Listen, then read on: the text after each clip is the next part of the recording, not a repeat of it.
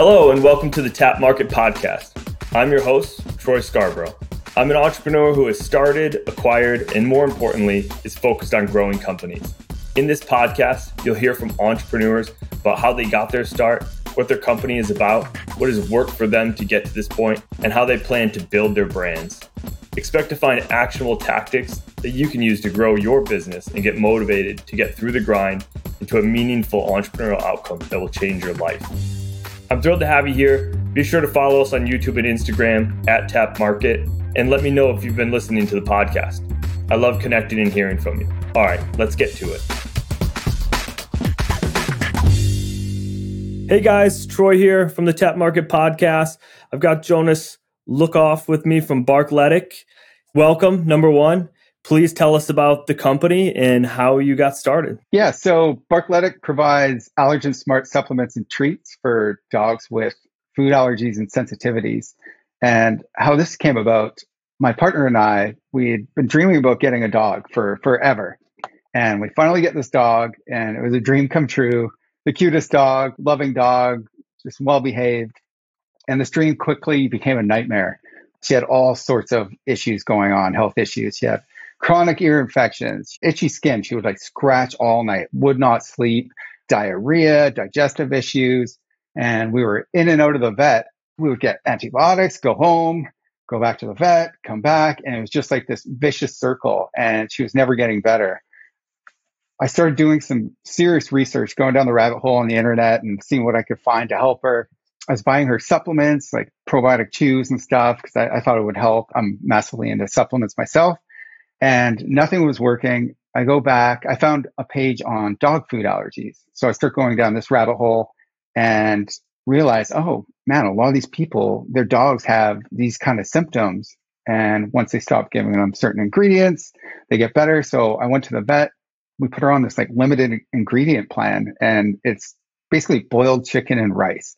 And you have to do this for like 12 weeks, no other food and you really want to isolate different ingredients and then add them gradually. Well, the problem with this was my dog's allergic to chicken. So she would not get better. And once we figured this out and removed chicken and there's a couple other ingredients she's allergic to too, she bounced back so fast. And during this time, I wanted to help her in her recovery. I wanted to give her some more probiotics and digestive enzymes and stuff like that. And I'd be in a pet store for like an hour just for like treats, supplements, and I'd be reading through all the ingredients. And there was so much in there that she was allergic to, it was really hard to find. And I had to keep relying on just like various products. Sometimes they'd be sold out. So basically, that's how this was born. I got sick and tired of sitting in a pet store for like an hour reading ingredients.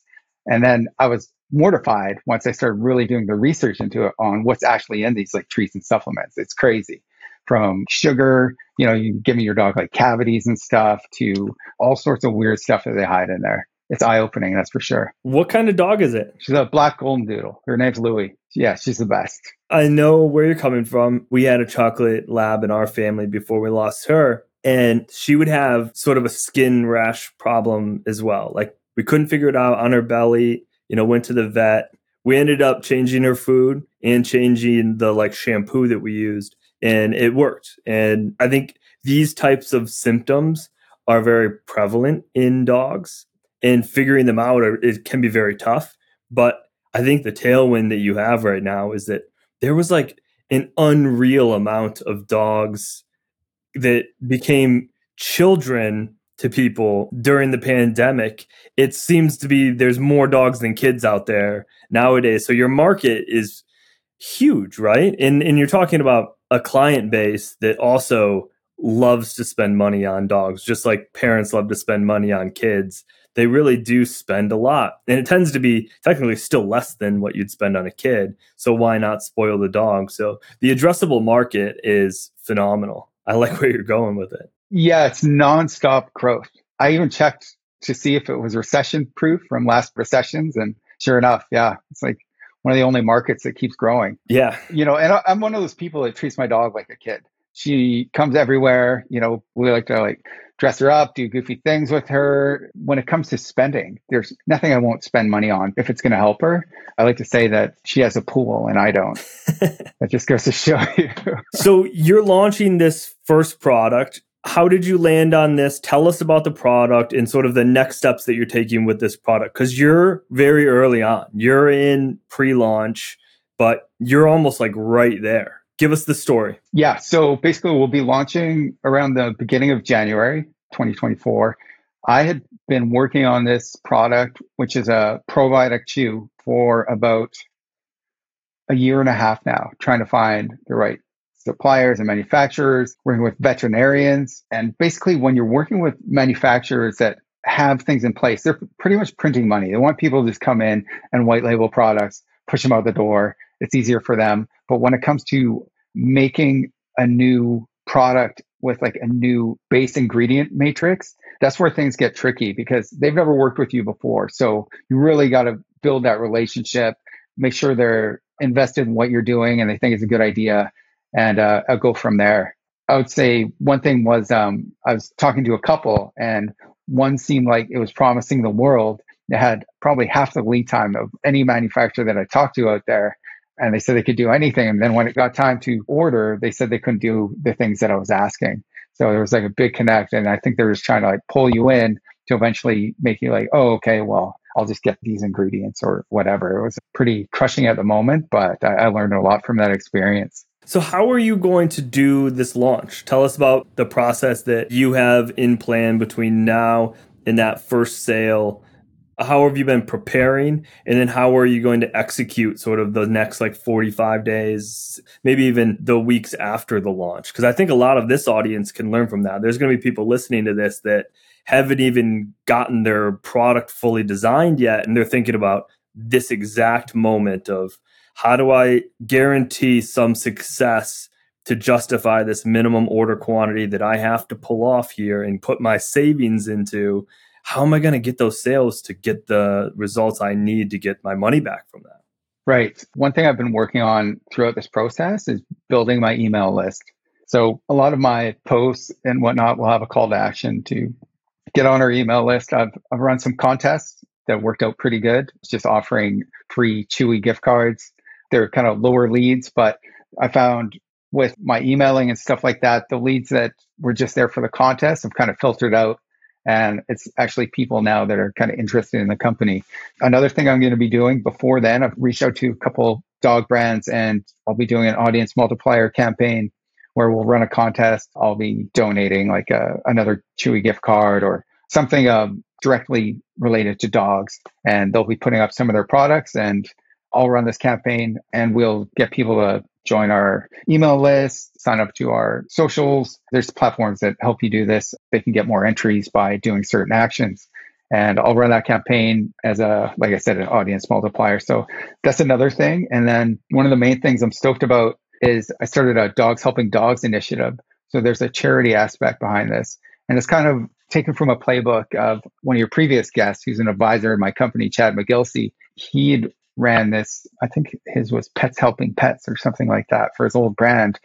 And I'll be donating a portion of my sales towards dogs with cancer to help them get the treatment that they need. So one thing I'll be shouting from the rooftops is if you're within the first hundred people that purchase our product, which you'll get a discount code for, I'll be donating 100% of the profits towards a dog that needs help that has cancer. That's a great plan. And I know Chad famously for this one. And I've told a lot of people about doing that as well. Because the idea is it's just your profits. You need to get through that selling the minimum order quantity so you can make a reorder. So if you can capture the sales and the momentum, that's going to continue, especially because you're launching on Amazon. So when you can drive the customers in there, you can get the conversions. Amazon will drive you more organic conversions thereafter. So if you can break even by giving away your profits to get through that initial launch, that's worth it. In the short term, you're not giving up much for the long term organic continuation of your business and getting to that next order. So I think everybody should do that, whether you're a fully established company doing millions of dollars a year or not. find something that aligns with your community so that you can communicate about it. And everyone wants to find something that they can give back for. I don't think that's even questionable in the entrepreneurship community. It's just finding the one that's right for you and your community that will potentially even move the needle for you. That's the most exciting part of my business, I find. If I can fucking help as many dogs as I can while I build this thing, that's it. That's what gets me going. Yeah, 100%. So you're launching on Amazon. It's just one SKU. So it's fairly straightforward from a product management perspective. I know one thing you're in Canada, technically, and you're selling in the US. So talk about maybe that fulfillment and why you went down that path. Basically, after doing my research, I found, you know, I was just using programs like Jungle Scout and Helium 10 that for this specific category of dog supplements, it was actually more competitive in Canada. And there's a much lower ceiling of how high you could get. And my goal is to help as many dogs as I can. So I decided, well, I'm just going to do it in America without really thinking how complex it can actually be. There's a lot of extra steps, but I think it'll be worth it in the end. I'm down in the States a lot. I love the States. I do have a minority equity partner down there. So it just kind of made sense. And will you be trying to do other tactics like pay per click? Have you looked into AI programs like Autron or Quartile to help you with ad management? And the cost effective management of advertising on Amazon? Yeah, definitely. I'll be using uh, Tron AI. PPC is just kind of a it's a necessary almost evil that you have to use on Amazon. You it's just kind of something that you should consider as an automatic in your business. It's there's no if ands or buts. You you just kind of have to run it. One other thing on early launches, a key piece is getting reviews early on that are like five star reviews that you can really bank on, but you, you can't buy reviews on Amazon. They have the built in Vine program. If I remember last time I used it, it's like $200 a SKU. Then they just give away up to 30 products to random reviewers that they have relationships with. And those always turned out pretty well. I think on average, we'd get like a 4.7 star rating out of the 30 that we did. You could also go to your audience. Some people have done like search find buy type stuff so you can try to give reimbursements for reviews directly or try to trigger friends and family to come in and give reviews. But getting those very early on when you you get your product in there you know it's live can they go buy it that day and submit a review? For fuller oats for dane fuller i was able to submit a review when i ordered it. So i hadn't even received it yet which was very weird that they let me do this on Amazon. But I literally mm-hmm. ordered it. Then I went in and submitted a review and it showed up for him immediately.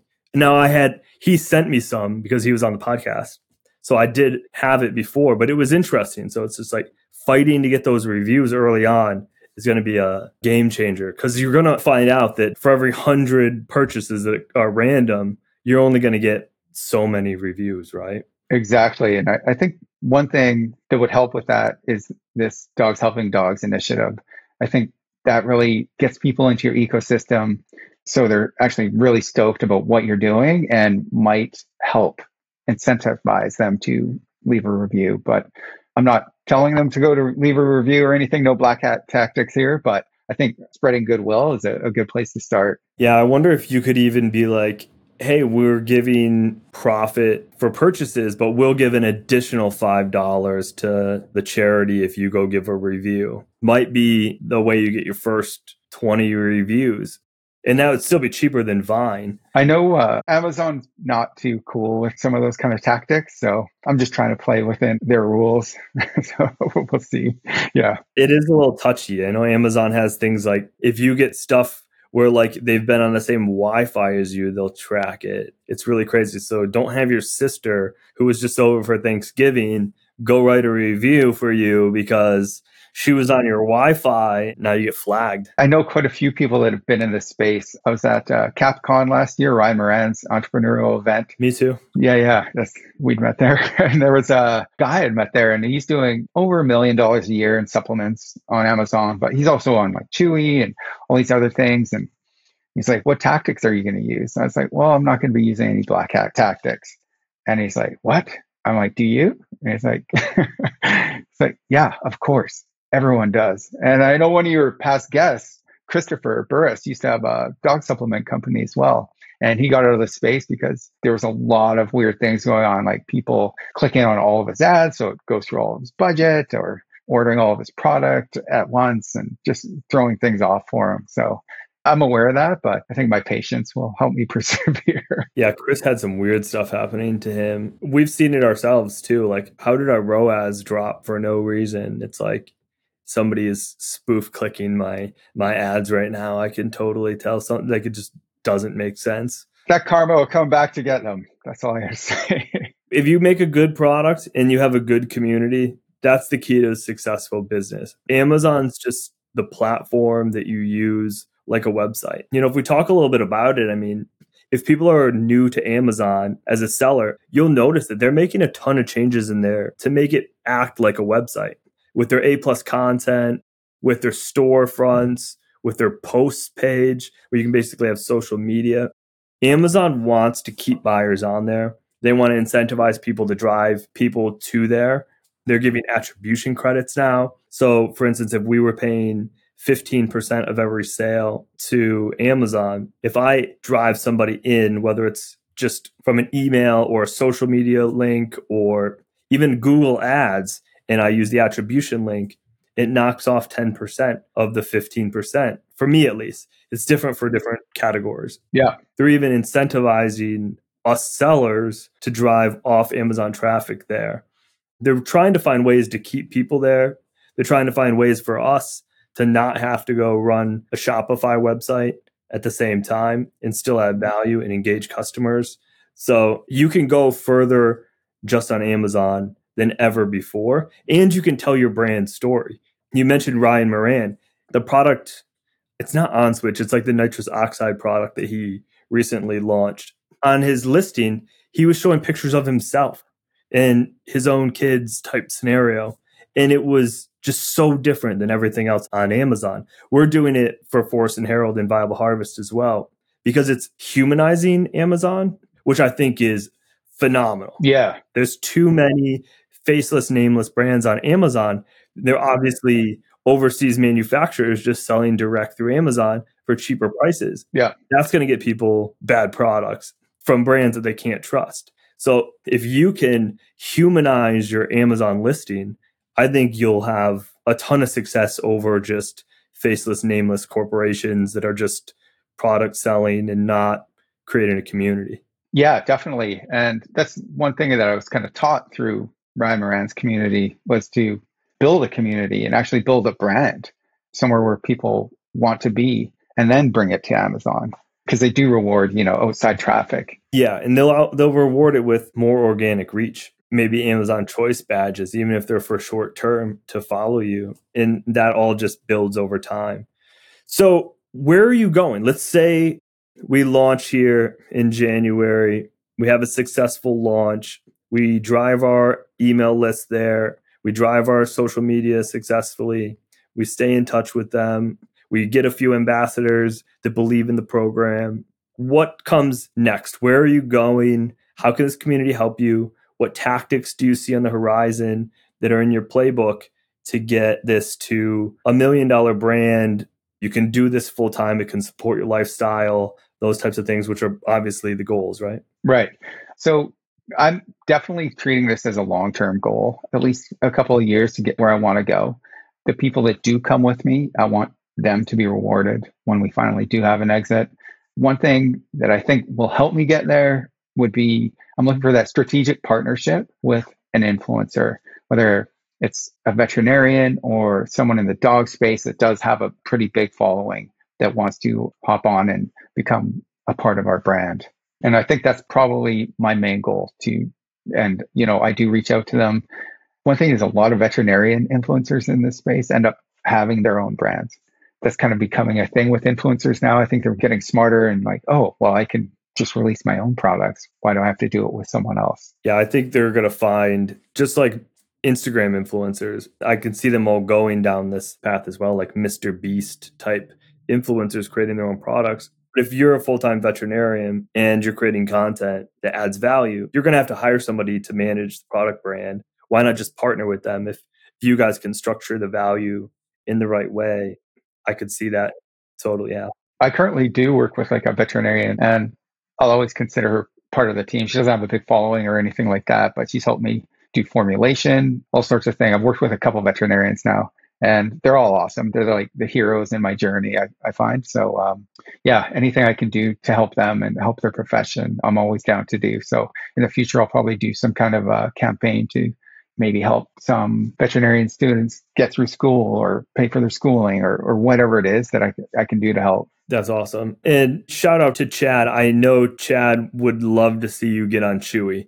That's a, a super unique opportunity for your space that marketplace is so niche and has such a strong buyer following that once you get to the certain size that would let you be able to come on that platform and be successful, it just raises that bar of revenue in a way that is awesome because for you guys, if your product is successful with a customer, they're going to buy that product for their dog forever and their next dog and their next dog. And so you have this customer forever. And so it's just getting in front of more eyeballs. And Chad always spoke of the the Chewy marketplace as the platform for you guys. And other brands have other platforms, whether it's Etsy or something else. Having that is huge. You know, and just to speak about my own product, it was actually made for my own dog. That's how much care was put into it. Like I worked with veterinarians for probably 18 months to work on this formula. I was paying out of pocket just to have them help me do this. I wanted to do it right. And when you look at other ingredients in these chews that are out there, you know, a lot of them have pretty similar active ingredients, which would be like the probiotics or digestive en- enzymes. But there's also natural active ingredients like ginger or pumpkin or things that are actually improving their health. But also in their inactive ingredients, what makes up a big part of the chew is where these other companies are falling short. If you look at some of the biggest brands, they'll have like ascorbic acid. That's like a preservative, which is vitamin C. Well, if you give your dog too much of this, it can be a not good situation. It can cause like kidney stones and all sorts of health issues. They produce their own vitamin C. There's things like palm oil. Like I'm not going to go down that path. I refuse to have it in our product because it's directly linked to the deforestation of orangutans. So, you know, I'm a company that's trying to, you know, help the world. I'm not trying to put crappy things in there like that. The biggest seller of probiotics has an ingredient in there called animal digest. And that's a very undefined ingredient. And there's some literature out there from FDA sources. And I'm not going to get too far into this rabbit hole, but it could have euthanized animals in there and traces of the leftover chemicals that were used to euthanize those animals. Like all sorts of weird shit like that that's been uncovered and very eye opening on this journey. Yeah, and that's the type of stuff that you can put in all the content that you create. Now it's just getting it in front of people, right? Yeah. Just telling your story, telling your product features. How do you spin that? People tend to not necessarily purchase based on just product features, mm-hmm. but how do those product features relate to their problem? So if you can identify their problem that they're facing and then solve it with your features that are differentiated, that's like constant content. Yeah. You know, one of the things that I always had a problem with early on in my career of e-commerce was I'd say something once and then I would just assume that everyone has heard that from me. right. And I wouldn't want to say it again.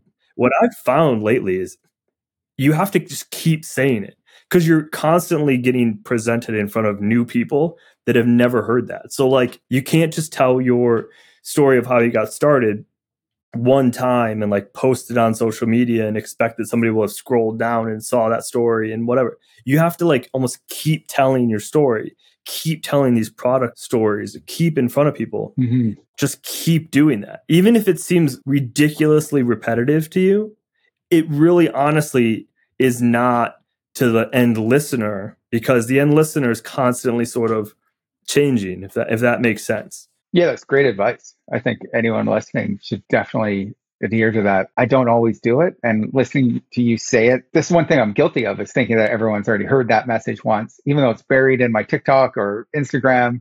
And I should really be probably talking about it once a week. Absolutely. I think my biggest post, I think I had like 37,000 views or something. And it was just me talking about how chicken is one of the top allergens for dogs. You should tell that story again mm-hmm. and just change the setting. If you were outdoors on a hike telling that story, do it indoors at a facility walkthrough on your co-packer and just tell it again, you know what I mean? And reuse it. Honest to God, you have to. Otherwise, people aren't going to know it all. Yeah, for sure. That's a good point. It's taken me a while to get to the point where like I didn't want to be the face of the brand. I did not want to be posting. I didn't want to do any of that. I just wanted to partner with someone and find that person. But you have to get started somewhere and you're not going to have that partnership right off the bat. And now that I'm more comfortable in it, I'll be doing a lot more. The fear is gone, for one, of doing that. And then the other thing is, it's kind of my story. This is how I've jumped through hoops just to help my own dog. And now I'm bringing that to the world to help them. So who's going to tell it better than than me? Every brand needs to do that. The days of the faceless brand are gone. I forget who said this, but recently I heard about the progression of where we are from a marketing world. A world I talk about US. So we created the smartphone. Then we created apps for the smartphone to exploit the smartphone and use it. On the apps like Instagram, we then created creators or influencers to exploit the app and monetize the app, right? Now we're creating the products that are being influenced on there. And that's where you see these Mr. Beasts of the world creating their own products to sell because it's getting harder to extract more value off of the influencing. So they're all either creating product brands themselves or they're going to be forced to partner with product brands to really extract the value. Mm-hmm. We're right at the cusp of potentially millions of brands like ours being created, telling their own story or partnering with people to tell their story in some form or fashion because we don't want to buy a faceless product that we don't know from Amazon because there's too much noise out there. And the ability to connect with a person and connect with potentially a mission like you were talking about is going to be all the difference in the world when you're talking about smaller percentages and in a somewhat commoditized space of pet supplements or wallets for Forest and Harold or whatever it may be.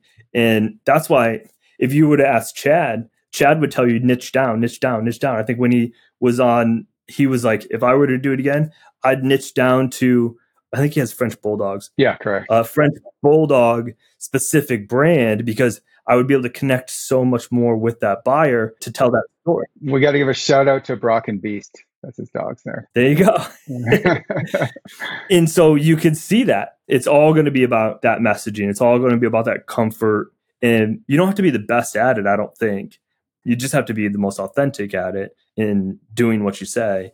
And documenting it is really hard for some people. Mm-hmm. But I think you're spot on, dude. You've got to figure it figured out. It's just, and you have the right attitude. It's not going to happen overnight. Anything that happens overnight can be killed overnight as well so the long term play yeah. in building something slow and steady and consistent, you have the right mentality going into it. And I've seen other brands go through different entrepreneur communities that I'm in.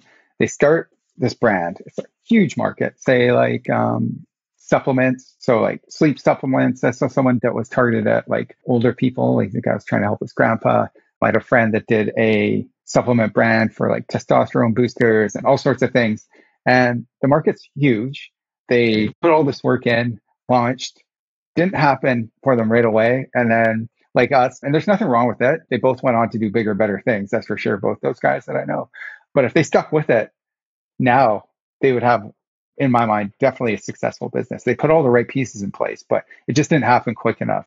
And you got to have a bit of patience and humility to kind of get there and realize like it's not going to happen overnight. Yeah, you got to wait for your break. I think it was Flipping Holder, Leah, right there, actually, if you can see it. Yeah, she's a friend of mine. She was a lawyer selling this product for years until one day the right influencer just loved the product, made the post, and boom, got that level up in sales. And it it came down, but it settled at a higher high. Mm-hmm. Happened again with another influencer. Boom, went up, settled down at a, at a higher high it's the same thing. She just went long enough to not give up. Now, granted, there are definitely products that aren't going to be the right fit, or you might have a better opportunity to go do something else. But there definitely is a stick to itness that sees the winner at the end. I think it's mandatory. And a lot of these things, like you look, it's like, oh, look at this person, like they did it overnight. And that's like such a huge misconception. If you talk to these people, it's usually a couple of years of work before that, just to even like learn through the processes of getting their product made. And it's something that definitely usually doesn't happen overnight. It can. I've seen people go through Ryan incubator program and stuff like that and come out golden on the other side within like a year. But a lot of people that I know that have built these successful companies, it takes them a couple of years to get going. Yeah, I agree with that. And as a as, as an owner operator, I will tell you, none of my stuff is growing like that. It's just stick to itness, making changes, nothing too drastic, trying to improve every day, trying to expand lifetime value, trying to cut some costs, trying to find new avenues to sell and reach new faces. Mm-hmm. It's slow and steady. Yeah, and you're you know you have to be prepared. It's hard to prepare yourself for it, but you're gonna have to eat shit every once in a while. Like there's things that are gonna go wrong, and probably more more often than not. And that's kind of the cool part of it. It's like if you accept that, one of my favorite things I've heard someone say was Jocko Willink, that uh, used to be a, a Marine. He's written many books and stuff like that. But some of his people under him, when things would go wrong, they'd be scared to come up and tell him what went wrong because he would just say, "Good," and that's it. Just like, "Good." Okay, now we have a new problem to try tackle. This should be interesting. Let's move on. So when things like that happen, I try to say good and move on, but it's not always easy. That's for sure. It's definitely not. Yeah. But that's the difference between us and them. Mm, exactly. That's really what it is. Yeah. So give everybody the rundown here. You're on Facebook, Instagram, TikTok at Barkletic for all of those. Yep. You technically have a website too, even though we're sort of pre launch. That's going to forward to Amazon to purchase, but you can sign up for the emails there right now. Yeah. If you go to our website, also, you'll see a pop up to get on our email list. Within that community, we're going to be offering exclusive discounts. You get a free dog food allergy survival guide written by the veterinarian we partnered with, Dr. Paula. She's a distinguished veterinarian. Um, she's been around for a while and she's really smart, really into ingredients and nutrition. And she helped us put this together. So you get that for free just uh, by joining our email list. So I'll end up getting a product as well, and I'm going to do product review posts, put all these links in this, which will be coming out with the right timing for your launch, so we can push people. So we'll we'll do what we can to help from a co-marketing perspective, and you and I will chat more offline. We'll figure out how else we can get some co-marketing launches for you. I know Sweet. we're going to do inbox inserts hopefully for your launch as well so that we can introduce it to our customers at Lawn Serve and Forest and Harold and Viable Harvest. So we can get you some exposure. Love it. Thanks. We know some other pet brands that you'll be able to connect with that you can potentially do some co-marketing with. So it's funny talking to other brands. Some of them are actually scared to work with other brands for some reason. I think there's like maybe some secrets coming out or, or something, even though they're not competitive with your brand. I'd met a couple of those people at CapCon most people are like fully supportive and want to work together, but there's a few that might not see the same way, which is fine. In my eyes, it's the future for us smaller brands. That's why we created Tapt Market. You know, small brands working together with similar buyers that are interested in supporting small businesses. And I think that's why we created it. It's the it's the future for us. We can't take on the Coca-Colas and the other conglomerates of the world at the Facebook and Google level. Mm-hmm. It's just too expensive. We need to get our minimum viable threshold through, you know, our audiences, our grit, and our partnerships. This is the future for us little brands. And I'm glad you're able to come on here and enjoy that with me and help me spread the gospel of co-marketing. we'll, we'll Great. we look forward to you being successful, bud. Yeah, thanks, man. I really appreciate it. Yeah, we'll have you back soon. Thanks for coming on. Hi there. If you found this podcast helpful, I would appreciate it if you took a minute to leave a review. This increases the reach to more entrepreneurs and other people interested in the products, brands, entrepreneurial stories, and their successes, so we can create even more positive small business outcomes. Take a screenshot, tag me in your social stories to friends. This means the world to me to know this podcast has influenced your day and life in a positive way, and that we get to be a part of your own journey. With gratitude from me, until next time, go make it a great day.